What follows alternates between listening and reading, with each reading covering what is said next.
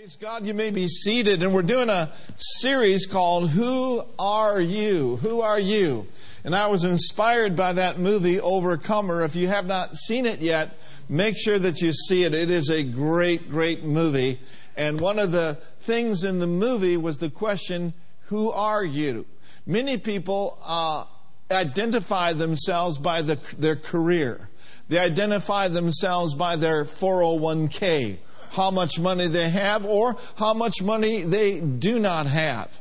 Now, we are not to identify ourselves according to the flesh. Our identity cannot be according to how we feel. Our identity cannot be according to our past. Our identity is in Christ Jesus. Amen. And some of the things we looked at last week was in Galatians, the second chapter, in the 20th verse, and I will quote it to you. It says, I have been crucified with Christ. Nevertheless, I live, yet not I, but Christ lives in me. Amen. It's like T.L. Osborn said, you know, little I moved out and big I moved in. Amen. Weak I moved out and strong Jesus moved in. Now, in 2 Corinthians, the fifth chapter, in the 17th verse, this is a great verse of Scripture. It says, Therefore, if any man be in Christ, he is a new creation, he's a new creature. Old things are passed away, and behold, all things have become new. One translation says, as a new creation, we become a species that has never, ever existed before. Amen. Somebody says, How can that be? Why is that? Because Jesus, in his death, and in his burial, and in his resurrection, did something that had never been done before. And so I'm looking at a company of new creations. Say with me, I am, I am. a new new creature. in Christ Jesus. So we want to spend some time unpacking some great scriptures for you. And I want to talk to you for a while about that you are chosen. Who are you? You are chosen. Ephesians, the first chapter, and the fourth and fifth verse from the NLT translation says this. It says, Long ago, even before the world, God loved us and chose us in Christ to be holy and without fault in His eyes. His unchanging plan has always been to adopt us into His own family by bringing us unto Himself through Jesus Christ, and this gave Him great pleasure. You are the Father's pleasure. You are, you are His son, you are His daughter. I like what, you know, in Matthew it says, This is my beloved Son in whom I am well pleased. So in eternity past, God pointed his finger at you and he said, I choose you. I choose you. It's good to know that you're chosen. It's good to know that you are accepted in the beloved. You are not rejected. Jesus suffered great rejection so you could experience great acceptance. Amen? Now, the verses that we want to look closely at this morning is found over in 1 Peter chapter 2, and we're going to notice verse 9 and verse 10. Are you ready? 1 Peter chapter 2, verse 9 and 10. Notice this with me. But you are a, what kind of generation? You are a chosen generation. That word chosen means you're select. It also means you are highly favored. You are a favorite of the Lord Jesus Christ. You are a chosen generation, which means that we are completely accepted. Now, notice with me that word generation. Say it with me I'm a chosen, generation. Now, the word generation and the word regenerated have the same root word. So, being in Christ Jesus, amen, has given you a gene change. That means that you've been regenerated, or we could say it this way you've been regened. Your genetic makeup no longer comes from Adam. Your genetic makeup no longer comes from your past. Your genetic makeup, your DNA comes from Almighty God, and the same qualities that He put in Christ, He put on the inside of you. Amen. There's a champion now living in your genetic line. And you know what his name is? His name is Jesus. God has done some genetic engineering in you in Christ Jesus. Amen. How many of you like new genes? I'm talking about in the natural realm. There's nothing like a new pair of jeans. You might have to put them in the washing machine to make sure some of the things get worked out, but new jeans are good. It's a great day where you can get, can get rid of those old jeans and put on some new jeans. Well, I got a word for you today. The Bible says we're to put off the old man, the old jeans, and we're to put on the new man, the new jeans. Amen. Say with me, I've got some new jeans. And I'm going to wear my new jeans. You see, you and I are born of God. God is our Father. Jesus is our older brother. And now there are some new things running in this family. Beloved, now we are the sons of God. So genetically, in the natural realm, you may have come from a, ma- a family that was all messed up. Genetically, you may have come from a family where there was alcoholism and there was adultery and there was all sorts of things under the curse.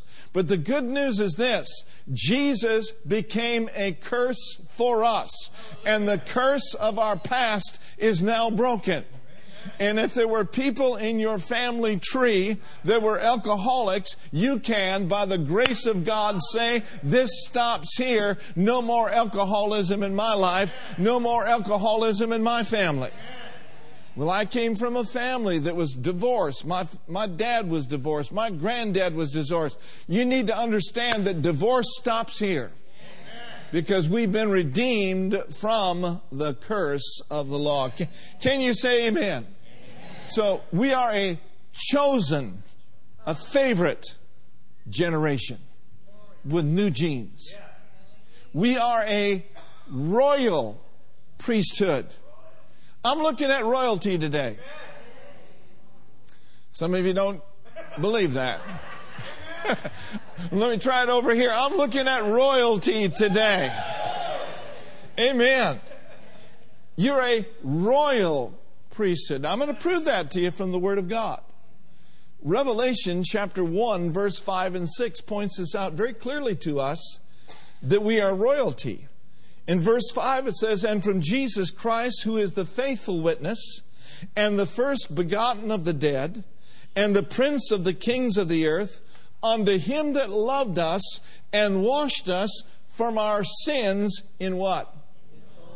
In his own blood. Now read verse 6 with me and has made us kings and priests unto God and his Father.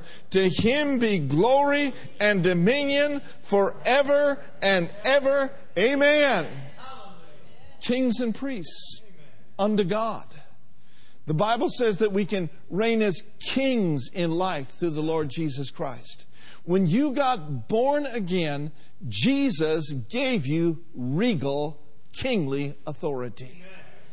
As kings and priests unto our God, we are a royal priesthood. Now, notice with me the word priesthood. The word priesthood means that we are a kingdom of priests. Now, in the Old Testament, they needed to go to the priest to atone for their sins every year. If they didn't go see the priest, they were in trouble. So they had to go through a man to get to God. You know, you no longer need a priest. I said, you no longer need a priest. Why? Because you is one. You are one.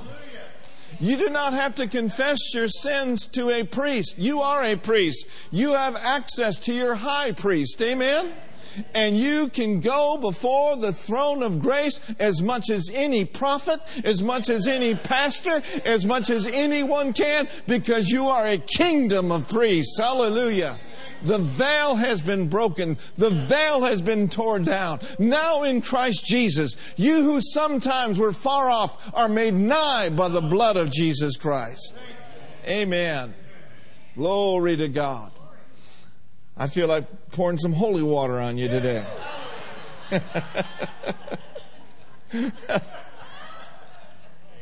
Weymouth's translation. Weymouth's translation says this You are a priesthood of a kingly lineage. A priesthood of a kingly lineage. Now, you've probably all heard of Ancestry.com. You know, there's some people in my family that want me to trace my ancestry. I'm not interested in tracing my ancestry. Now, if you want to do that, that's fine. Nothing wrong with that. You know, go ahead. You know, some people might discover that their family tree, all it ever produces is a bunch of nuts. But uh, at any rate, you know, we're, we're not going to, I'm just not going to do that. You know, not going to do that. I was, I was getting a little cleanup on my hair the other day and and, uh, you know, she, this uh, gal that was cutting my hair says, Oh man, your hair is wavy. Your hair is curly. I said, Yeah. I said, I might have some African American blood in me. And uh, that'd be fine with me. Praise the Lord. And she said, You know, I did Ancestry.com. I said, Uh oh. And she said, They discovered that part of my lineage was Neanderthal. you know what Neanderthal is, right? Caveman. Cave woman. I mean, how would you like to spend 50 bucks to find out that you came from a cave? Well, thank God we didn't come from a cave. We came from heaven. We are in Christ and Christ is in us. Amen. The hope of glory. Glory to God. Can you just see the letter? Oh, I got bad news. You came from the Neanderthal tribe. But oh, thank God we are a chosen generation. I've traced my lineage and I have come from royalty. If you will look deeply into the Word of God, you will find that you are a royal priest unto God. Amen. And so 1 Peter 2 9 again says, But you are a chosen generation. You are a select generation. You've been regened. You are a king and priest unto God. You're a royal priesthood. You are a holy nation. A holy nation. You are a peculiar people. Very interesting. That word peculiar there doesn't mean you're an oddball. No matter what, you know, people may think about you, you're not an oddball. You're peculiar, all right. But you're a purchased possession. If you're taking notes today, write down peculiar means a purchased possession. In other words, in other words, you are God's own property. God's own property. You belong to God. We could say it this way you are of God. Now, notice with me in 1 uh, Corinthians chapter 6, and notice in verse 19 and 20, it says, What? Know you not that you are the temple of the Holy Ghost, which is in you, which you have of God, and you are not your own? For you are bought with a price. Therefore, because you are bought with a price, glorify God in your body and in your spirit, which are God's. You are His. You are His purchased, highly prized, precious possession. I like that. Say with me, I am my Father's purchased, highly prized, precious possession.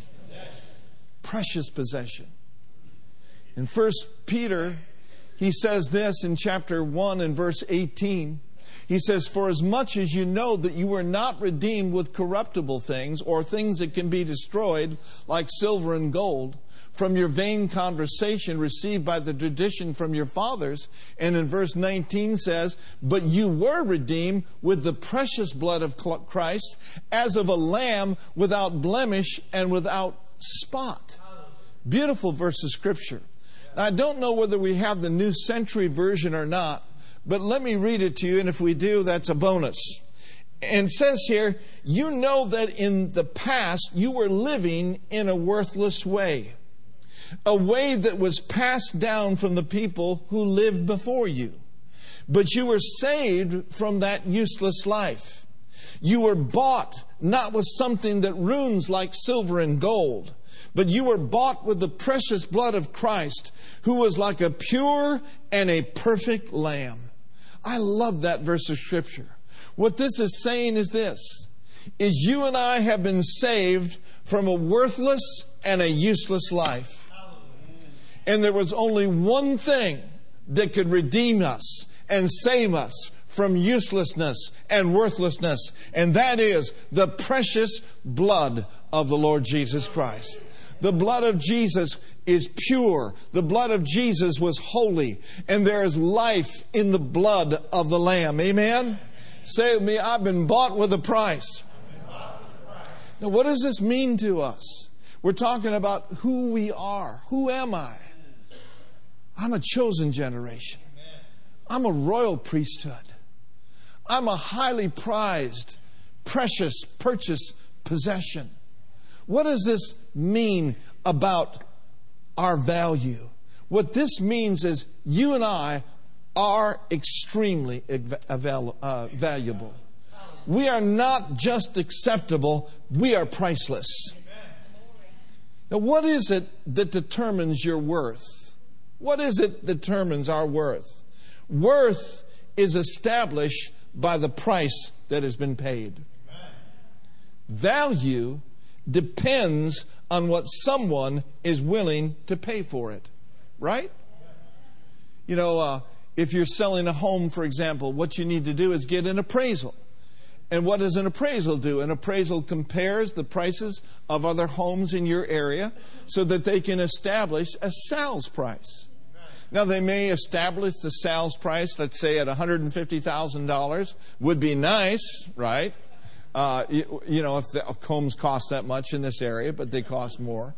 But just for the sake of an example, they may have established the appraisal at $150,000, but a person will only pay that 150,000 if they esteem it as valuable to them. Amen? And sometimes houses even go for more than that. Sometimes there's 30 or 40 people wanting the same house, so a $150,000 house can go up to $180,000. And so price then is determined by the value on who owns it. How many of you know at auctions, things owned by celebrities cost more? A car owned by Elvis Presley is worth much more than yours basketball shoes worn by Mark Thomas, uh, I mean LeBron James, they're worth more than yours. A bed that was slept in by Abraham Lincoln is worth more than your bed. So what is what am I saying? I'm saying that the owner often adds value to common things. Who do you belong to today? In Deuteronomy it says, you are a holy people to the Lord your God. You are his treasured possession. There is no one that values you more than God. So don't devalue yourself. Don't belittle yourself. Don't condemn yourself. Don't allow yourself to live in a constant state of an inferiority complex. Don't allow yourself to uh, feel as though that you don't measure up, that you don't add up. How many of you know that's the devil's business? Right. And the devil is a big L I A R. There is no inferior people in the kingdom of God. Condemnation is a thing of the past when you become aware of your right standing with God and that you're the righteousness of God in Christ Jesus. Stop belittling yourself. Stop putting yourself down. That's a word for somebody today. You need to change your self talk. Change your self talk about what you see in the natural over to God talk, what you see in the Word of God. Believe God's Word, declare God's Word. Say with me, I am accepted completely and totally in Christ Jesus. Hallelujah. We're extremely valuable. Why is that? Because Jesus gave his life for us. God valued us so much that he gave his only begotten Son. That whoever would believe in him would not perish, but would have everlasting life. Your value is by the blood of the Lord Jesus Christ. You're a purchased possession. What makes us peculiar? Well, while the world's economy may be going down, yours is going up. When everyone else is depressed, you're shouting and jumping. Now that's peculiar. That you should show forth the praises of Him who's called you out of darkness into His marvelous light. Called you out of darkness. That word called there means He called your name aloud. He called you out of darkness. And He didn't call us, call us out of darkness to sit. He called us out of darkness to be praisers. He called us out of darkness that we may show forth the praises of Him. Oh, hallelujah. We've not been delivered from the power of darkness and translated into the kingdom of God just to become fat Christians, just to become well fed Christians who just look for more, more. I want more, more. Eat, teacher, teacher, itch my ear. Tell me what I want to hear. No, thank God. You've been called out of darkness as a living sacrifice, wholly acceptable unto God, which is your reasonable, your rational worship. You have been called to bring praise to God. You have not been saved to sit, you have been saved to serve. Oh, now I'm preaching good. I lost a few amens there. Hallelujah. Since we've been called out of darkness into His marvelous light to show forth the praises of Him, what do you say we take about 15 seconds and do that right now? Just lift up your hands. Glory to God. Lift up your voice and give Him some praise today. Glory to God. Glory to God who has called you out of darkness into his marvelous light. Hallelujah. Amen. I believe this a key to keeping oppression off of our lives is to bring our praise up several notches. A major key to getting rid of the spirit of heaviness is to put on the garment of praise. Hallelujah. The garment of praise. The key to living above inferiority is to put on the robe of righteousness. Amen? I believe this. As you put on the garment of praise, based on who you are as a king and priest unto God, He will lift you up out of mediocrity. He will lift you up out of just kind of the normal experience of Christianity. It's easy to get bored with your walk with God if you're not walking with Him. It's easy to get bored as a Christian if you don't have any fire in you. It's easy to get bored as a Christian if you're just lukewarm. You know, the Bible says that He will spew us out of His mouth if we're lukewarm. He said, I would rather have you hot or cold. Amen. I'm telling you what, there is fire available to you this week at this impartation conference. I was, I was meditating yesterday and, and this thought came to me and it was very clear in my spirit. And I'm going to use a sports illustration. And uh, I don't know if you've ever seen a football game that was just absolutely boring. You ever seen one of those before? Now, I'll take an example. Last Thursday night, the Chicago Bears and the Green Bay Packers. The final score was 10 to 3. I mean, everybody was just ready for the football season to open up. And so that game was so boring that I turned it off. And it was what I call a grinder. And a grinder is they might move the ball forward, you know, two yards, and then there's a penalty and they lose five. And then they throw the ball out of bounds, and then they punt the ball, and then the Bears get the ball, and they might get a pass for five yards, but someone was holding, and it's a 10 yard penalty. I mean, and on and on. It's a, just, it's a grinder. It's a grinder. And at the end of the game, when they interview, you know, the winning team, they say, well, a win's a win. That's all they could say. You know. And I, have seen it. I've seen it with the Golden State Warriors, and I know a little bit about basketball myself because I played it for a number of years. The older I get, the better I was. Amen.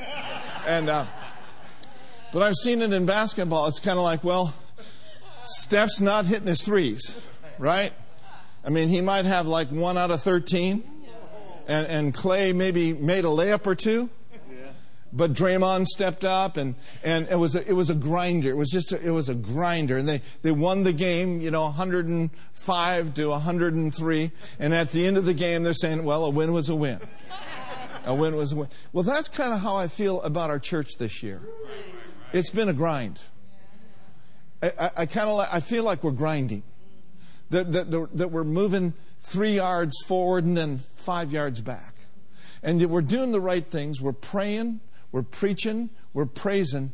But the, in my spirit, we need to get some touchdowns.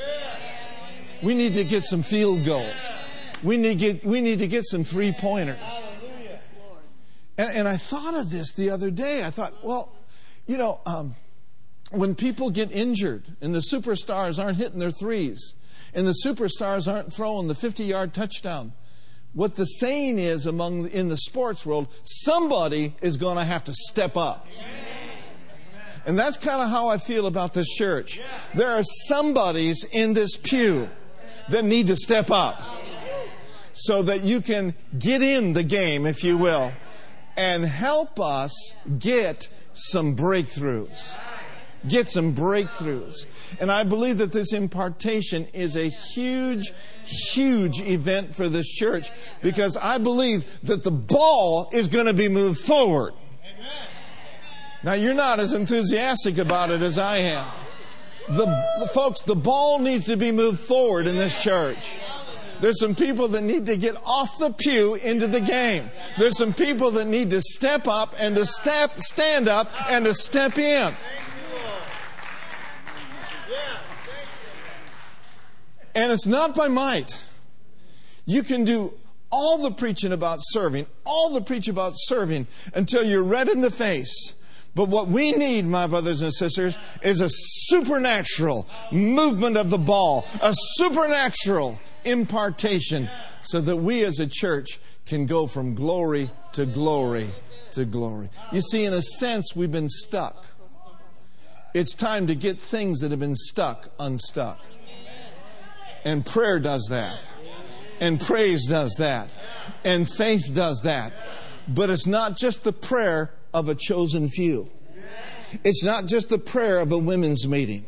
It's not just the prayer of a Sunday night where all the saints stay home and watch football and don't come to church on Sunday night. No, it's not that. It is everyone invested. It is everyone moving in the things and in the plan of God. Amen? So I said all that to say that say this that God loves you, we love you, and we're believing God in this place for the ball to be moved forward. Amen. I believe that our best days are ahead, and the best is yet to come. Say me, I'm going to step up, I'm going to step in, and I'm going to step out. Was that was that clear enough? All right. I've seen it happen before. I've seen it happen before. I've seen the ball move forward. The ball's going to move forward. We're heading for the goal line. We might be in the red zone right now, but we're heading for the goal line. Hallelujah. Now, in closing, turn with me to 1 Peter chapter 2, verse 10. My, my, my, my. My, my, my, my, my. Glory to God. Can you say amen? amen? The Lord gave me this words, these words. It's not time to give up, it's time to stir yourself up. Amen. It's not time to back up, it's time to gird up. Amen. And to gird up means to prepare for action. Amen. Hallelujah. In 1 Peter chapter 2 and verse 10. Are you getting anything out of this this morning? Now notice this. You're a chosen generation.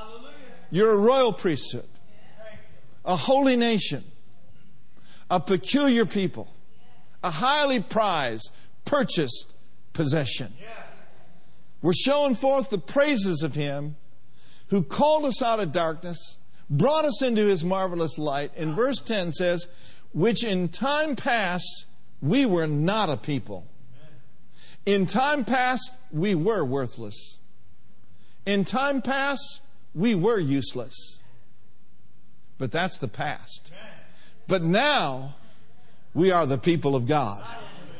But now, you are the people of God, which had not obtained mercy, but oh, thank God, now that you're the people of God, you have obtained mercy. Let me tell you this there has never been a people or a nation like this blood bought nation. I'm proud to be an American. We could sing that, right? But American is not my only nationality. Come on, somebody. You have family all over the world. You have a new citizenship. Citizenship. You part of the blood bought nation. We were not a people, but now we are the people of God. One translation says this Once we were former nobodies, but now we are somebodies. Hallelujah. Hallelujah. You know, people will stand in on, on Sunset Strip. They'll stand in lobbies in Las Vegas waiting for some celebrity to come in. And even at church, you know, it's so easy to get celebrity minded. If a celebrity shows up to church, oh, did you see who was at church last night? Oh, my, my. Somebody came to church. Instead of saying that, we should say this Do you know who was in church last night? We had a lot of somebodies. Amen. Listen to this statement there are no nobodies in the Father's family. There's no nobodies in the Father's family. In Romans chapter 8, verse 15 through 17, in the message, it says this This resurrection life you've received from God is not a timid, grave tending life. It's adventurously expectant, getting, greeting God with a childlike, What's next, Papa? God's Spirit touches your spirit and confirms who you really are. We know who He is, and we know who we are Father and children. It's the Father and His family. And in His family, there are no nobodies, only somebodies. You are somebody in Christ Jesus with the same access to the throne of grace that any person will ever have. Amen. Let's stand to our feet. Thank you, Lord Jesus.